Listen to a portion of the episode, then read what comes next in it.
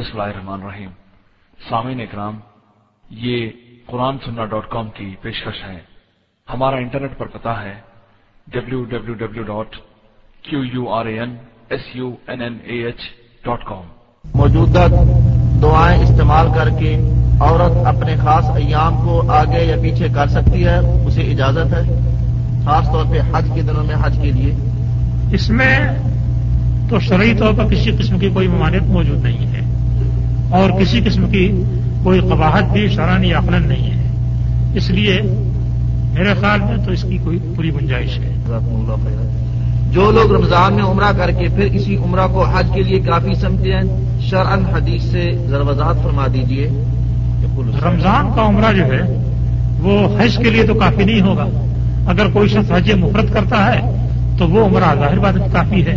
لیکن اگر قرآن یا تمتو کرنا چاہتا ہے تو اسے اشور حج میں عمرہ کرنا ہوگا۔ یعنی شوال یا شوال کے بعد اور حج سے پہلے پہلے کسی وقت اس کو عمرہ کرنا ہوگا۔ اس کے بغیر حج تمتو نہیں ہوگا۔ حج بدل کرنے کی بات حدیث میں ہے۔ لوگ اسی طرح عمرہ والدین اور مرحوم کا عمرہ کرتے ہیں۔ عمرہ کرنے کی بات قرآن کی حدیث میں ہے تو مہربانی سے وضاحت فرما دی کسی مرد نے یا عورت نے سوال کیا تھا نبی سے تو آپ نے یہ فرمایا تھا کہ نام حج نبی کا بات اپنے باپ کی طرف سے عمرہ کرو حج کرو اور عمرہ کرو۔ یہ دونوں لفظ حادث کے اندر موجود ہیں۔ اس بنا پر عمرہ بھی بطور بدل کے کیا جا سکتا ہے۔ حج کرنے کے بعد کوئی اپنی بیوی یا بیٹی کے ساتھ بیٹھ کر انڈیا کی فلمیں یا پاکستانی ڈرامے دیکھے تو کیا اس کے حج کا ثواب ضائع ہو جائے گا اور گناہ ملے گا؟ دیکھیے اب وہ کھاتا جو ہے نئے سرے سے شروع ہوگا اور اس کھاتے میں خیر و شر دونوں کے دونوں نوٹ ہونا شروع ہو جائیں گے۔ اور اس کے بعد جب آخری وقت آئے گا تو اس وقت حساب و کتاب ہوگا کہ کیا چیز زیادہ ہوگی کیا چیز کم ہوگی عمرہ کرنے کے بعد آدمی دو دن مکہ مکرمہ میں رکے تو کیا اس کے لیے طواف ودا لازم ہے؟ طواف ودا لازم ہے اور اس وقت لازم ہے جب اس کو رخصت ہونا ہے مکے سے۔ یہ نہیں کہ حج کر کے واپس آئے فوراً طواف ودا کر لے اور اس کے بعد مکے مرکا رہے بلکہ مکے میں آخری عمل آدمی کا طواف ہونا چاہیے۔ اس کے بعد اس سفر کے لیے تیار ہو جائے۔ جزاک اللہ خیر کیا مدینہ المنورہ میں غیر مسلم داخل ہو سکتا ہے؟ ہاں مدینے میں غیر مسلم کے داخلے پر کوئی پابندی شرائن نہیں ہے۔ مدینہ میں داخل ہو سکتا ہاں مدینے میں داخل ہو سکتا ہے۔ اس کے لیے شرح کوئی پابندی نہیں ہے۔ نبی کریم صلی اللہ علیہ وسلم کے پاس غیر مسلم وفود آخر تک آتے رہے۔ نجران کا وقت سن آٹھ یا نو ہجری میں آیا تھا جو سب کے سب عیسائی تھے۔ اسی طریقے سے اور لوگ بھی آئے جو کافر تھے یا عیسائی تھے۔ اور نبی کریم صلی اللہ علیہ وسلم سے آ کر کے باتیں کی اور معاملات کیے تو غیر مسلم کا داخلہ مدینے منع نہیں ہے۔ کیا ایک ہی طواف عمرہ اور حج کے لیے کافی ہوگا؟ ادھر کی صورت میں جیسا کہ عائشہ رضی اللہ عنہا کا واقعہ ہے یا بلا ادھر ہی کافی ہو جائے گا؟ نہیں ظاہر ہے کہ جو چیز مشروع کی گئی ہے وہ اپنی جگہ پر مشروع ہے۔ تحشد اللہ عنہ یہ بیان کرتی ہیں کہ جن لوگوں نے حج جن لوگ جو جن لوگوں نے عمرے کا احرام کیا تھا نما تافو طواف واحد ہے تو انہوں نے بیت اللہ کا ایک ہی طواف کیا۔ یعنی انہوں نے حج اور عمرہ دونوں کے لیے ایک ہی طواف کیا۔ ایک طواف کرنے کا کیا مانا ہے؟ اس سلسلے میں علماء نے اختلاف کیا ہے یقینی طور سے، اور کچھ لوگوں نے کہا کہ ایک طواف کرنے کا مانا یہ ہے کہ بیت اللہ کا طواف تو دو کیا تھا، البتہ سائی ایک کی تھی۔ لیکن امام احمد بن حنبل نے اور کچھ اور لوگوں نے یہ کہا ہے کہ طواف بیت اللہ کا اور مروا اور صفا کی سائی یہ دونوں کی دونوں ایک ہی مرتبہ کی تھی۔ یعنی عمرے کے لیے جو طواف اور سائی تھا، وہ دونوں ایک بار تھا۔ اور شروع میں آ کر کے لوگوں نے جو طواف کیا تھا، وہ طواف قدوم تھا۔ اس طریقے سے حضرت ارشد اللہ عنہ کی حدیث کی تفسیر کی ہے۔ اور اس تفسیر کا تو معنی یہی ہے کہ چاہے بیت اللہ کا طواف ہو یا صفا مروا کی سائی ہو، دونوں ایک ہی مرتبہ کافی ہے۔ اور پھر حضرت ارشد اللہ تعالیٰ نے جو دس تاریخ کو طواف کیا اور سائے کی تو اس کے بارے میں بھی نبی حاصل نے فرمایا کہ تمہارا طواف اور تمہاری سائی یہ حج اور عمرے دونوں کے لیے کافی ہے۔ اس میں اس طرح کی کوئی بات نہیں کی کہ چونکہ تم معذور تھی اس لیے تمہارے لیے کافی ہے۔ اس سے معلوم ہوتا کہ معذور اور غیر معذور کی اس میں کوئی تفریق نہیں ہے۔ حج کران کے لیے قربانی کا جانور ساتھ لے جانا ضروری ہے۔ علماء نے عام طریقے سے تو یہی لکھا ہے یعنی علماء حنابلہ نے۔ اور کچھ علماء اہل حدیث نے بھی۔ لیکن بیشتر لوگوں نے یہ کہا ہے کہ جانور، قربانی کا جانور ساتھ لے جانا ضروری نہیں ہے۔ قربانی کرنی ضروری ہے۔ یعنی جیسے تمتوں میں اس بات کی گنجائش دی گئی ہے کہ آدمی قربانی کرے یا یہ کہ تین روزے حج کے دنوں میں رکھ لے اور سات روزے وہ پلٹ کر کے جب گھر جائے تو اس وقت رکھ لے۔ تمام مدمتے جو ہے یعنی قربانی یا اس کا اختیار اس کو۔ لیکن کران والے کے لیے اس کا اختیار نہیں ہے۔ اس کے لیے ضروری ہے کہ وہ قربانی کرے۔ چاہے وہ قربانی مکے کی بھی کون خریدے عام علماء نے یہی بات کہی۔ آج کل زیادہ آسانی اور سہولت اس میں ہے کہ آدمی قربانی یقینی بنا لے اور یقینی بنانے کے لیے وہ یہ کر سکتا ہے کہ بون خرید لے، رسید خرید لے، بینک کے ذریعے سے جو قربانی ہوتی ہے ان کے ذریعے سے خرید لے۔ اس طرح سے گویا ساتھ قربانی لے جانے کا جو مسئلہ ہے وہ حل ہو جاتا ہے اور دونوں فریق کے مسائل پر عمل ہو جاتا ہے۔ اللہ خیر۔ قربانی کی نسبت سے سوال ہے۔ اکثر لوگ نبی کریم صلی اللہ علیہ وسلم کی طرف سے قربانی کرتے ہیں تو کیا مرحوم رشتہ دار کی طرف سے قربانی کر سکتے ہیں؟ اس قربانی کا ثواب مرحوم کو پہنچے گا یا نہیں؟ دیکھیے علی رضی اللہ عنہ کی ایک حدیث ہے جس سے معلوم ہوتا ہے کہ وہ نبی کریم صلی اللہ علیہ وسلم کی طرف سے ایک جانور قربان کرتے تھے اور نبی صلی اللہ علیہ وسلم نے ان کو قربانی کرنے کا حکم دیا تھا۔ حضرت علی جو تھے، وہ نصبی طور سے نبی کریم صلی اللہ علیہ وسلم کے قریبی ہوتے تھے۔ تو آپ نے حضرت علی کو حکم دیا تھا۔ اس سے معلوم ہوا کہ اگر کوئی شخص دنیا سے گزر جائے اور اس کا کوئی نصبی خرابت دار ہو اور وہ اس کی طرف سے قربانی کرے، تو انشاءاللہ اس قربانی کا اس کو ثواب پہنچے گا۔ اس حدیث کے سلسلے میں اختلاف علماء کا کہ حدیث صحیح ہے یا ضعیف ہے۔ آخری تحقیق یہی آئی ہے کہ حدیث صحیح ہے اور اس میں کوئی راوی ایسا نہیں ہے جو کہ مشہور ہے کس اعتبار سے میت کی طرف سے قربانی کرنے کی اجازت تو گنجائش تو نکلتی ہے۔ باقی رہی یہ بات کہ امت کے لوگ نبی کریم صلی اللہ علیہ وسلم کی طرف سے قربانی کریں تو اس کا کوئی ثبوت یا اس کی کوئی گنجائش نہیں نکلتی۔ نبی کریم صلی اللہ علیہ وسلم کی طرف سے حتری کو قربانی کا جو حکم دیا گیا تھا، تو میں نے ابھی بتایا کہ وہ وہ قرابت دار تھے، اس اعتبار سے یعنی رشتے اور نصب کے اعتبار سے قرابت دار تھے، اس لیے ان کو حکم دیا گیا تھا۔ ایک مسئلہ اس سلسلے میں سمجھنا ضروری ہے کہ اگر کوئی شخص کسی نیکی کی دعوت دیتا ہے اور کسی کو بھلا راستہ بتلاتا ہے، تو اس کے بتلانے سے جتنے لوگ وہ بھلا کام کریں گے، ان سارے لوگوں کی نیکی کا ثواب اس بتلانے والے آدمی کو ملے گا۔ کرنے والوں کو اپنی جگہ پورا ثواب ملے گا۔ ان کے اجر میں کوئی کمی نہیں کی جائے گی۔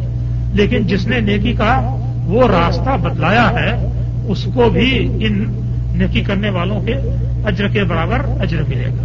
یہ ایک شریعت کا اصول ہے۔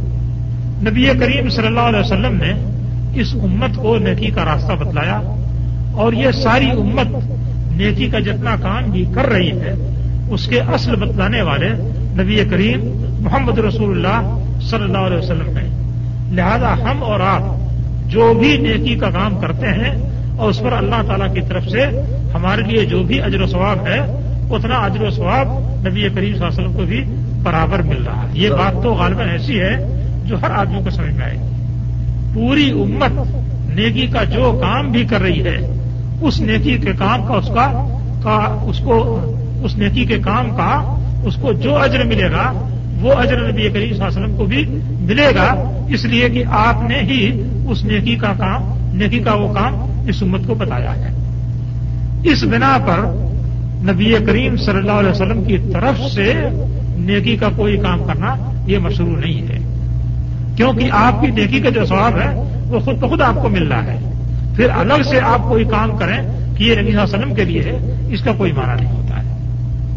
آپ جو قربانی کریں گے، تو نبی کریم صلی اللہ علیہ وسلم کے بتلانے سے آپ نے کی ہے، لہذا اس کا ثواب خود بخود نبی صلی اللہ علیہ وسلم کو مل رہا ہے۔ پھر آپ الگ سے نبی صلی اللہ علیہ وسلم کی طرف سے ایک قربانی کریں، یہ کوئی بات نہیں ہے۔ اللہ خیرہ یقول اسی جو آپ نے جواب دیا ہے سوال کے سیل کسی سوال کے حصہ ہے۔ دوبارہ لے کے بھیجا ہے۔ حضرت علی رضی اللہ عنہ کو قربانی کا حکم نبی السلاط والسلام نے دیا۔ کیا علی رضی اللہ عنہ نے نبی السلاط والسلام کی وفات کے بعد بھی اس عمل کو برقرار رکھا تھا؟ سارا کام تو وفات کے بعد ہی کرا آپ وفات کے بعد جب کوفے میں تھے اس وقت قربانی کرتے تھے اسی وقت پوچھا لوگوں نے۔ تو کہا کہ اس کا حکم نبی حاصل نے دیا ہے۔ اکثر لوگ انفرادی طور پر قرآن پڑھ کر مرحوم کی طرف سے اسے بخشتے ہیں۔ کیا صحیح حدیث سے یہ ثابت ہے؟ صحیح حدیث سے قرآن پڑھنے یا نماز پڑھنے یا اس طرح کے دوسرے جو اعمال ہیں، ان کے کرنے کا ثبوت نہیں ہے۔ مردے کے نفع کے لیے، اس کے افادے کے لیے جس عمل کا ثبوت ہے، وہ ایک تو یہ ہے کہ مردے کے لیے دعا کی جائے۔ اور قرآن کے اندر بھی اس کا ثبوت ہے۔ کو لدی رجاؤ میں بعد ہی یقولون ہے رب بنفلنا اور اخبار لدی سبقنا اپنی ایمان کہ جو لوگ بعد میں آئے وہ کہتے ہیں کہ اللہ تعالیٰ ہم کو بخش دے اور ہمارے جو اخوان ہم سے پہلے ایمان کے ساتھ گزر چکے ہیں، ان کو بخش دے۔ تو یہ دعا کرنا تو قرآن کے ذریعے سے مشروع ہے، معلوم ہے۔ دوسرا فائدہ جس کا ثبوت احادیث کے اندر ہے، وہ یہ ہے کہ مردے کی طرف سے کوئی مالی خیرات کی جائے۔ مالی خیرات، کوئی باغ دے دیا جائے، کنواں کھدوا دیا جائے یا اور کوئی ایسا مالی کام جس کا نفع خلق خدا کو پہنچ رہا ہو مخلوق کو پہنچ رہا ہو تو اس کا ثواب بھی مردے کو پہنچے گا۔ جزاکم اللہ خیرہ یقول السائل حج پہلا حج جدہ میں رہنے والوں کے لیے کون سا افضل ہے؟ اور جدہ سے بہ رہنے والوں کے لیے کون سا افضل ہے؟ دیکھیے حج کے سلسلے میں لوگوں کے اندر بڑا اختلاف ہے کہ سب سے افضل حج کون ہے۔ لیکن نبی کریم صلی اللہ علیہ وسلم نے جو حج کیا تھا وہ حج قرآن تھا۔ لہذا حج قرآن سب سے افضل حج قرار پاتا ہے۔ اور جو حج سب سے افضل قرار پائے گا، وہی حج جدہ والوں کے لیے بھی افضل قرار پائے گا۔ وہ مختلف علاقے کے اعتبار سے مختلف نہیں ہے۔ یہ کہ سارے علاقے والوں کے لیے ہے۔ کہیں آپ تھک تو نہیں چکے ہیں؟ اگر تھک چکے سلسلہ بند کر دیتے ہیں۔ جاری رکھیں، چلو آپ کے مزے کی تبدیلی کے لیے سوالوں کے حج سے درمیان کچھ اور سوال آتے ہیں۔ داڑھی شو کرنے، داڑھی شو کرنے والی فاتح پتہ نہیں کیا لکھے شو کرنے والوں کے متعلق کیا حکم ہے؟ کیا داڑھی ترواشنا یا کٹوانا جائز ہے؟ بھائی، داڑھی رکھنی ضروری قرار دی گئی ہے۔ نبی کریم صلی اللہ علیہ وسلم نے بالکل امر کے سیرے کے ساتھ یہ حکم دیا ہے کہ آف الحا ارف الحا ارج الحا اور مختلف الفاظ آئے ہیں، خالف المشکین یا خالف الہود النصارہ مشکین یا یہود النصارہ کی یا مجوس کی مخالفت کرو، داڑھی بڑھاؤ۔ داڑھی کو پھیلاؤ داڑھی لمبی کرو۔ یہ سب احکام آئے ہیں اور اس سلسلے میں سب سے زیادہ پرخطر جو بات آئی ہے، وہ یہ ہے کہ نبی کریم صلی اللہ علیہ وسلم نے فرمایا ہے کہ لعن اللہ المتشبہین من الرجال بن نسا والمتشبہات من النساء بالرجال۔ اللہ تعالی مردوں میں سے جو عورتوں کی شباہت اختیار کریں، ان پر لانت کرے اور عورتوں میں سے جو مردوں کی شباہت اختیار کریں، ان پر لانت کرے۔ تمام علماء نے لکھا ہے کہ اس کا سب سے پہلا اور بنیادی معاملہ یہ ہے کہ آدمی اپنی داڑھی تراش کر کے چہرہ عورتوں کے طریقے سے بنا دے۔ تو اس حکم سے زیادہ خطرناک بات یہ ہے کہ آدمی نبی کریم صلی اللہ علیہ وسلم کی اس لانت کا صاحب موسیقی سننا کیسا ہے اور کھانا کھاتے وقت اگر موسیقی موسیقی چل رہی ہو تو کیا کرنا چاہیے؟ اس سلسلے میں رہنمائی فرمائیے قرآن مجید میں یہ ہے کہ وہ میرے سے میش تری لاہور حدیث لید اللہ سبی اللہ۔ کہ کچھ لوگ ایسے ہیں جو کھیل کی باتیں خریدتے ہیں تاکہ اللہ کی راہ سے گمراہ کریں۔ کھیل کی بات کیا ہے؟ گانا اور لونڈیوں کے یا جو لونڈیاں گاتی تھیں، ان کے گانے اور کرتب۔ یہ کھیل کی بات ہے۔ اور مکے کے لوگوں نے یہ چیز اس واسطے اختیار کی تھی کہ کوئی اگر دین کی طرف مائل ہو تو اس پر ایک لونڈی مسلط کر دی جائے۔ اور وہ دین سے ہٹا کر کے اس کو کھیل کود میں لگا دیں۔ تو اس کو اللہ کے راستے سے گمراہ کرنے کا ذریعہ بتایا گیا ہے۔ حضرت عبداللہ بن مسعود اللہ تعالیٰ کی ایک حدیث یہ ہے کہ الغناؤ یم بت القلم نفاق کما یم بت الماء رشک جس طریقے سے پانی گھاس کو اگاتا ہے، اسی طریقے سے گانا دل کے اندر نفاق کو اگاتا ہے۔ تو موسیقی یا گانا جو ہے، وہ دل کے اندر نفاق کو اور دین کی خلاف ورزی کو اس طرح سے اگانے والی چیز ہے، جس طرح سے کہ پانی گھاس اگانے والا ہے۔ لہذا اس سے بہرحال جس قدر ممکن ہو بچنا چاہیے۔ بھائی، بعض احباب سوال جو پہلے لکھے ہوئے سوال جواب آ چکے جیسے سوال لکھے ہیں ملتے جلتے بھیجتے ہیں۔ اس لیے تمام احباب سے درخواست ہے کہ اگر ایک سیل سوال کرتا ہے تو شیخ اس کے مجیب جواب دیتے ہیں۔ تو غور سنیں تاکہ دوبارہ سوال کرنے کی ضرورت پیش نہ آئے۔ سیل کہتا ہے، یا شیخ؟ اقامت کون آدمی کر سکتا ہے اور مسجد کے کسی بھی جگہ سے کر سکتا ہے یا ایک امام کے پیچھے سے وہ اقامت کہے؟ اقامت کہنے کا زیادہ حقدار محسن ہے۔ محسن کے بجائے کوئی دوسرا آدمی اگر اقامت کہہ دے تو وہ بھی کافی ہے۔ اور اقامت کہنے کے لیے کوئی جگہ مقرر یا معین نہیں ہے۔ مسجد میں کسی بھی جگہ سے اقامت کہی جا سکتی ہے۔ حضرت بلال رضی اللہ تعالیٰ بالعموم اقامت اس وقت کہتے تھے جب نبی وسلم اپنے کمرے میں ہوا کرتے تھے۔ اقامت کے بعد آپ مسلح پر تشریف لاتے تھے۔ یقول السید نماز کی نیت کرنے کے بعد سینہ پر کیا ہاتھ باندھنے ضروری ہیں؟ نماز کی نیت کرنے کے بعد پہلا کام جو ہے وہ تو رفدین کرنے کا ہے تکبیر کے ساتھ اس کے بعد ہاتھ باندھنے کا ہے۔ اور نبی کریم صلی اللہ علیہ وسلم سے جو چیز صحیح حدیث میں ثابت ہے وہ یہی ہے کہ آپ نماز میں ہاتھ سینے پر باندھتے تھے نہ لٹکاتے تھے اور نہ کسی اور جگہ باندھتے تھے۔ اس لیے ظاہر بات ہے کہ آپ کے اسی طریقے کی پیروی کرنی صحیح ہے۔ کیا نماز میں لوگوں کو سجدہ کرنے کرتے کرنے وقت پورا پاؤں پھیلانا چاہیے یا پیچھے کی طرف لمبا ہو کر پاؤں پھیلانا چاہیے؟ لمبا کر کے پاؤں پھیلانا چاہیے۔ یہ تو سوال سمجھ نہیں آ سکا کہ کیا محسوس ہے اردو ایسی ہے جی۔ کیا نماز میں سجدے کی حالت میں پاؤں کو پھیلا کھڑا کرنا چاہیے یا پھیلا کے رکھنا چاہیے؟ نہیں کھڑا رکھنا چاہیے۔ اس کی ایڈیوں کی مل ہونا چاہیے یا کھلا ہونا چاہیے؟ اس طرح کوئی تفصیل نہیں۔ پاؤں کھڑا ہونا چاہیے دونوں پاؤں اور انگلیاں قبلے کی طرف مڑی ہونی چاہیے۔ بس اتنی تفصیل ہے۔ اب ظاہر بات ہے کہ آدمی فطری طور سے اس حالت میں جس شکل میں ہو سکتا ہے اس شکل میں رہے گا۔ جتنی چیزوں کے متعلق کوئی تفصیل نہیں ہے اتنی چیزوں میں آدمی فطری حالت پر رہے گا۔ یقول سید رسول اللہ صلی اللہ علیہ وسلم کی ذات گرامی کو مردہ یا شہید یا پردہ میں کہنے والوں کو گناہ ہوگا یا کچھ اور؟ دیکھیے، اس معاملے کو لوگوں نے خواہ کے لیے بہت زیادہ حساس بنا لیا ہے۔ پرانے مجید میں نبی کریم صلی اللہ علیہ وسلم کے بارے میں جو بات آئی ہے، وہ یہ آئی ہے کہ ان کا میت ہوں وہ نو میت ہوں اے نبی، آپ بھی مرنے والے ہیں اور یہ کفار مکہ بھی مرنے والے ہیں۔ تم میں ان نقم یوم القیامت اندر بکم تخت سے ہوں اس کے بعد اللہ کے پاس چل کر کے تمہارا جھوڑا کھڑا ہوگا اور فیصلہ ہوگا۔ تو جس طرح سے مشکین مکہ کو اللہ تعالیٰ نے میت کہا، ٹھیک اسی لفظ کے ساتھ نبی کریم صلی اللہ علیہ وسلم کو بھی تعبیر کیا۔ حضرت ابکر رضی اللہ تعالیٰ عنہ نے نبی صلی اللہ علیہ وسلم کی وفات کے بعد اعلان کیا۔ لوگ پریشان تھے، الجھن میں تھے، کیا ہوا، کیا نہیں ہوا؟ اور حضرت عمر رضی اللہ تعالیٰ عنہ الگ اپنا سختی کے ساتھ کھڑے تھے کہ اگر کسی شخص نے یہ کہا کہ نبی صلی اللہ علیہ وسلم مر چکے ہیں، تو میں اس کی گردن مار دوں گا۔ ان حالات میں تو رضی اللہ تعالیٰ آئے اور ممبر کے پاس کھڑے ہو کر کے آپ نے خطبہ دیا۔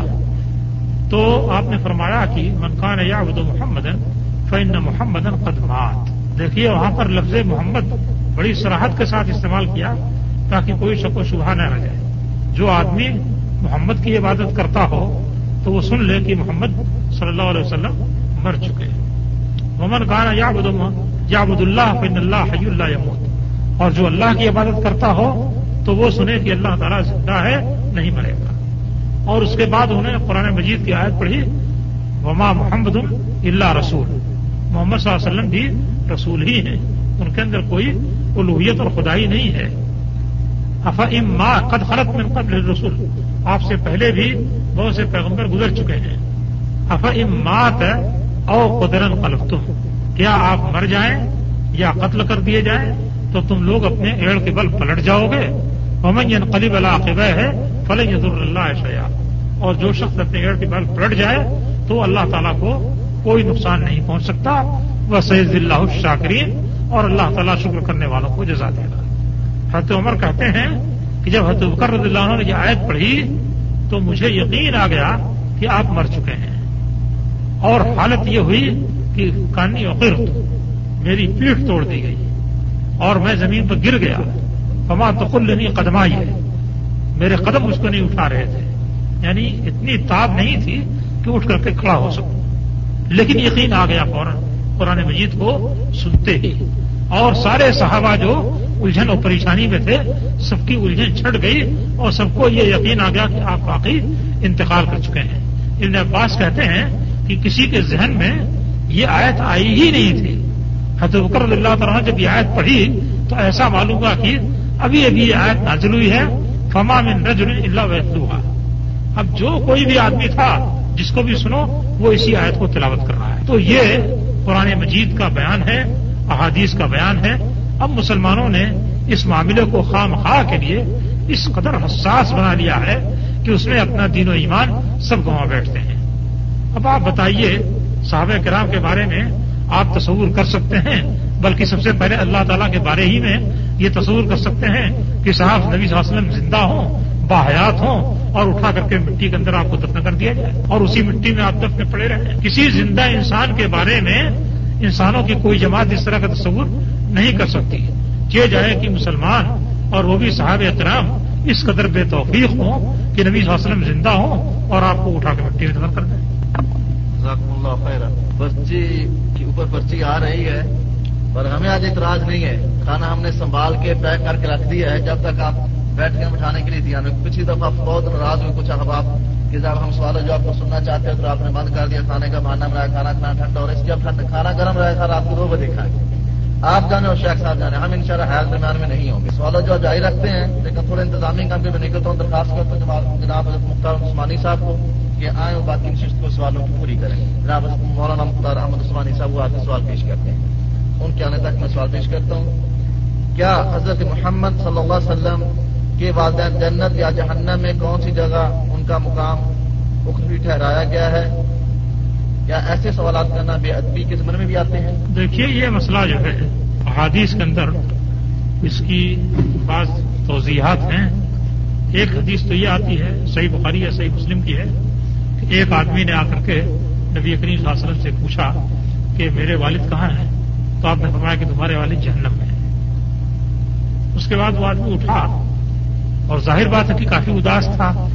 تو نبی کریم صلی اللہ علیہ وسلم نے اس کو واپس بلایا اور واپس بلانے کے بعد کہا کہ ان ابھی و ابا کا فنار میرے باپ اور تمہارے باپ دونوں جہنم۔ بہت صاف اور ٹھیک لفظ ہے۔ ان ابھی و ابا کا فنار میرے باپ اور تمہارے باپ دونوں جہنم۔ ہمارے لیے اس میں فیصلہ کرنے کی کوئی گنجائش نہیں ہے کہ ہم اپنے ذہن سے کوئی فیصلہ کریں۔ نبی کریم صلی اللہ علیہ وسلم نے اپنے والدہ کی قبر کی زیارت کی۔ فرمایا کہ میں نے والدہ کے لیے استغفار کی دعا کرنے کی اجازت چاہیے اللہ تعالیٰ سے، تو اس کی اجازت نہیں ملی۔ اس کے بعد قبر کے زیارت کی اجازت چاہیے، تو اس کی اجازت دی گئی۔ چنانچہ آپ نے قبر کی زیارت کی، آپ بھی روئے اور صحابہ کرام بھی روئے۔ کسی مومن کے لیے استغفار کی دعا کی ممانت نہیں کی گئی ہے۔ قرآن مجید میں سراہت ہے کہ کسی کے لیے اس کی گنجائش نہیں ہے کہ اپنے، کہ کسی مشرق کے لیے دعا کریں۔ چاہے وہ ان کے اپنے قرابت دار ہی کریں اس سے بھی معلوم ہوتا ہے کہ ان کی والدے کو بخشش کی دعا کے لیے والدے کے لیے بخشش کی دعا کرنے کی اجازت نہیں دی گئی۔ وہ اس معاملے میں فیصلہ قطعی تھا۔ سوالات اس سوال کا تھوڑا سا حصہ رہتا تھا کیا ایسے سوالات کرنا بے ادبی کے ذمن میں آتا ہے کہ نہیں؟ اس قسم کے مسائل کو چھیڑنا نہیں چاہیے۔ اس کے چھیڑنے کا کوئی فائدہ بھی نہیں ہے۔ اور اس سے خامخواہ کے لیے اس بات کا خطرہ اور اندیشہ ہوتا ہے کہ آدمی یا غلط قسم کی بات یا غلط قسم کا عقیدہ لے کر کے بیٹھ رہے اس لیے بہتر ہے کہ اس کو نہیں سوال ہے کیا رقو میں شامل ہونے پر رقط شمار ہو جاتی ہے یا نہیں؟ قصر نماز کے لیے کتنا سفر کتنا سفر اور کس وقت وقت کی شرط ہے؟ یعنی قصر نماز کب تک پڑھی جا سکتی ہے؟ کیا جدہ سے مکت المکرمہ کا فاصلہ قصر نماز کی شرط پوری کرتا ہے؟ آپ کا سوال ہے۔ کیا رقو میں شامل ہونے پر رقو میں شامل ہونے سے ریکت ہو جائے، اس سلسلے میں کوئی صحیح اور صحیح حدیث نہیں ہے۔ پورے ذخیرہ حدیث میں کوئی صریح اور صحیح حدیث نہیں ہے۔ اور جس حدیث کا حوالہ دیا جاتا ہے، سرے سے پورے ذخیرہ حدیث میں وہ حدیث ہے ہی نہیں۔ کہ جو رکو پالے تو اس کی رکت ہو جاتی ہے۔ اس لفظ کے ساتھ پورے ذخیرہ حدیث میں کوئی حدیث ہے ہی نہیں سرے سے۔ یہ خام خواہ فخان ہے۔ ایک لفظ گڑھ لیا ہے اور اس کے بعد کہتے ہیں کہ صاحب یہ ابو داؤد موجود ہے۔ آپ ابو داؤد دس مرتبہ چھان ماریے اور دنیا بھر کے سارے نسخے چھان ماریے، کہیں یہ روایت نہیں ہے۔ تو شیخ البانی نے ان روایتوں کو اس روایت کو صحیح کہا ہے، جس کے بارے میں امام بخاری کا وہ تبصرہ ہے کہ جس پر تبصرہ وہ ہو جائے، اس سے روایت دینی حلال نہیں ہے۔ اب شیخ البانی جانے اور امام بخاری جانے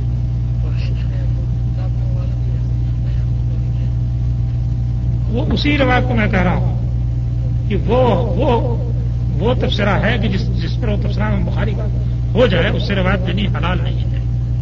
البانی صاحب نے شروع میں لکھا کہ صحیح ہے، اس کے بعد کھینچتے، تانتے کھینچتے، تانتے، جو روایتیں غیر متعلق ہیں یعنی اس مسئلے سے تعلق نہیں رکھتی ہیں، اس کو بھی زبردستی اس مسئلے میں ذکر کرنے کے بعد آگے چل کر کہتے ہیں کہ انشاءاللہ اللہ یہ حدیث حسن کے درجے کو پہنچ یعنی لمبی چوڑی کھینچ تان کے بعد انشاءاللہ اللہ کے زور کے ساتھ وہ حسن لغیر ہی کے درجے کو پہنچے گی۔ جبکہ شروع میں کہا کہ صحیح ہے۔ اور بہت بگڑے اس کے ایک ہی سمے کے بعد بہت زور سے بگڑے امام تربیزی پر کہ صاحب حدیث صحیح ہے تو انہوں نے حسن کیوں کہا؟ یا یہ کہ حسن ہے تو صحیح کیوں کہا؟ امام تربیزی پر وہ بگڑے ہیں۔ یعنی البانی صاحب کے ندی کو حدیث صحیح ہے تو امام تربیزی نے اس کو حسن کیوں کہا؟ یا امام تربیزی کے ندی کو حدیث صحیح ہے اور البانی صاحب کا ندی حسن ہے تو امام تربیزی نے صحیح کیوں کہا؟ اس پر بڑے زور سے بگڑے ہیں۔ مگر خود ایک ہی حدیث کو شروع میں صحیح کہا اور اس کے بعد بہت زور سے کھینچ تان مارنے کے بعد کہا کہ انشاءاللہ شاء اللہ ہو جائے گی۔ اور جو لفظ لوگ لے کر کے دوڑتے ہیں، اخیر میں چل کر کے کہا کہ یہ لفظ پورے ذخیر ہے کہیں نہیں گیا جس لفظ پر اس مسئلے کی بنیاد ہے، اس کے بارے میں اخیر میں چل کے یہ کہا ہے، جہاں تک کوئی آدمی جلدی پڑھتا نہیں کہ اس لفظ اس لفظ کے ساتھ حدیث پورے ذخیر حدیث میں مجھ کو کہیں نہیں ملی یعنی جو رکو پالے رکعت پالی، اس لفظ کے ساتھ حدیث کہیں نہیں ملی حدیث کیا ملی ہے؟ کہ جس نے رکعت پالی، اسے نماز پالی۔ بھائی، جس نے رکعت پالی، اسے نماز پالی۔ اس سے یہ کہاں ثابت ہوتا ہے کہ جس نے رکو پا لیا اسے رکعت پالی۔ تو یہ خامخواہ کی زبردستی کی گئی ہے۔ اور صحیح حدیث کے خلاف ہے۔ اور اصول فقہ کے بھی خلاف ہے۔ صحیح حدیث کیا ہے؟ کہ ادا قیمتی سلاد فلا تھا تم تک شوق صحیح بخاری کی حدیث ہے کہ نماز جب کھڑی ہو جائے تو تم لوگ دوڑ کر بتاؤ واہ تو علیکم سکینت اور وقار سکینت اور وقار کے ساتھ آؤ۔ فما ادرک تم فسلو فما فاتکم فاتی جو ملے اسے پڑھ لو، جو فوت ہو جائے، اسے پورا کرو۔ تو ایک آدمی جب آیا اور اسے قیام نہیں ملا، تو قیام فوت ہو گیا۔ یہ حدیث واجب کرتی ہے کہ جو فوت ہو جائے اسے مکمل کرو۔ ایسے مکمل کرو۔ جب تک اس رکت کو دہرائے گا نہیں، تب تک وہ مکمل کیسے کرے گا؟ یہ صحیح بخاری کی حدیث ہے۔ اور اصول فقہ کیا ہے؟ جس کی فقہ نے خود مخالفت کی ہے اس مسئلے میں۔ فقہ یہ کہتے ہیں کہ اگر کوئی شخص کسی رکعت میں کسی رکن یا کسی فرد کو چھوڑ دے یعنی اس سے کوئی رکن یا کوئی فرد فوت ہو جائے تو اس کی وہ رکت نہیں ہوتی ہے۔ اور قیام قبل رکو یہ بال اتفاق رکن ہے۔ یہ رکن اس سے چھوٹ جاتا ہے۔ جس نے رکو پایا، اس سے یہ رکن چھوٹ گیا۔ اور سورہ فاتحہ جمہور کے نزدیک فرض ہے، یا رکن ہے۔ تو ایک نہیں، دو دو رکن یا ایک فرض اور ایک رکن چھوٹتا ہے۔ یعنی دو دو وجہ ہیں فقہ کے اصول کے مطابق اس بات کی کہ جس نے رکو پایا اور قیام نہیں پایا، اس کی رکت نہیں ہوگی۔ کیونکہ اس سے رکن بھی چھوٹا اور فرض بھی چھوٹا مگر پھر کہاں سے وہ رکت پوری کر لیتے ہیں؟ یہ وہ جانے اور ان کا مسئلہ جانے۔ آج تک ہم کو اس کا کوئی تشفی بخش جواب نہیں مل سکا۔ یعنی رم تم من غیر رامن۔ مسئلہ کہاں کا ہے اور لا کے مارتے کہاں ہیں؟ یہ عجیب و غریب بات ہے۔ بھائی، ابو بکر رضی اللہ تعالیٰ آئے، حالت رکو میں مل گئے، دوڑ کر کے نبی کریم صلی اللہ علیہ وسلم نے بعد میں ان کو بلایا اور کہا کہ اللہ تعالیٰ تمہاری حرص کو اور بڑھائے، لیکن یہ کام دوبارہ مت کرنا۔ زیادہ اللہ حرص اللہ تعالیٰ اللہ تعالیٰ تمہارے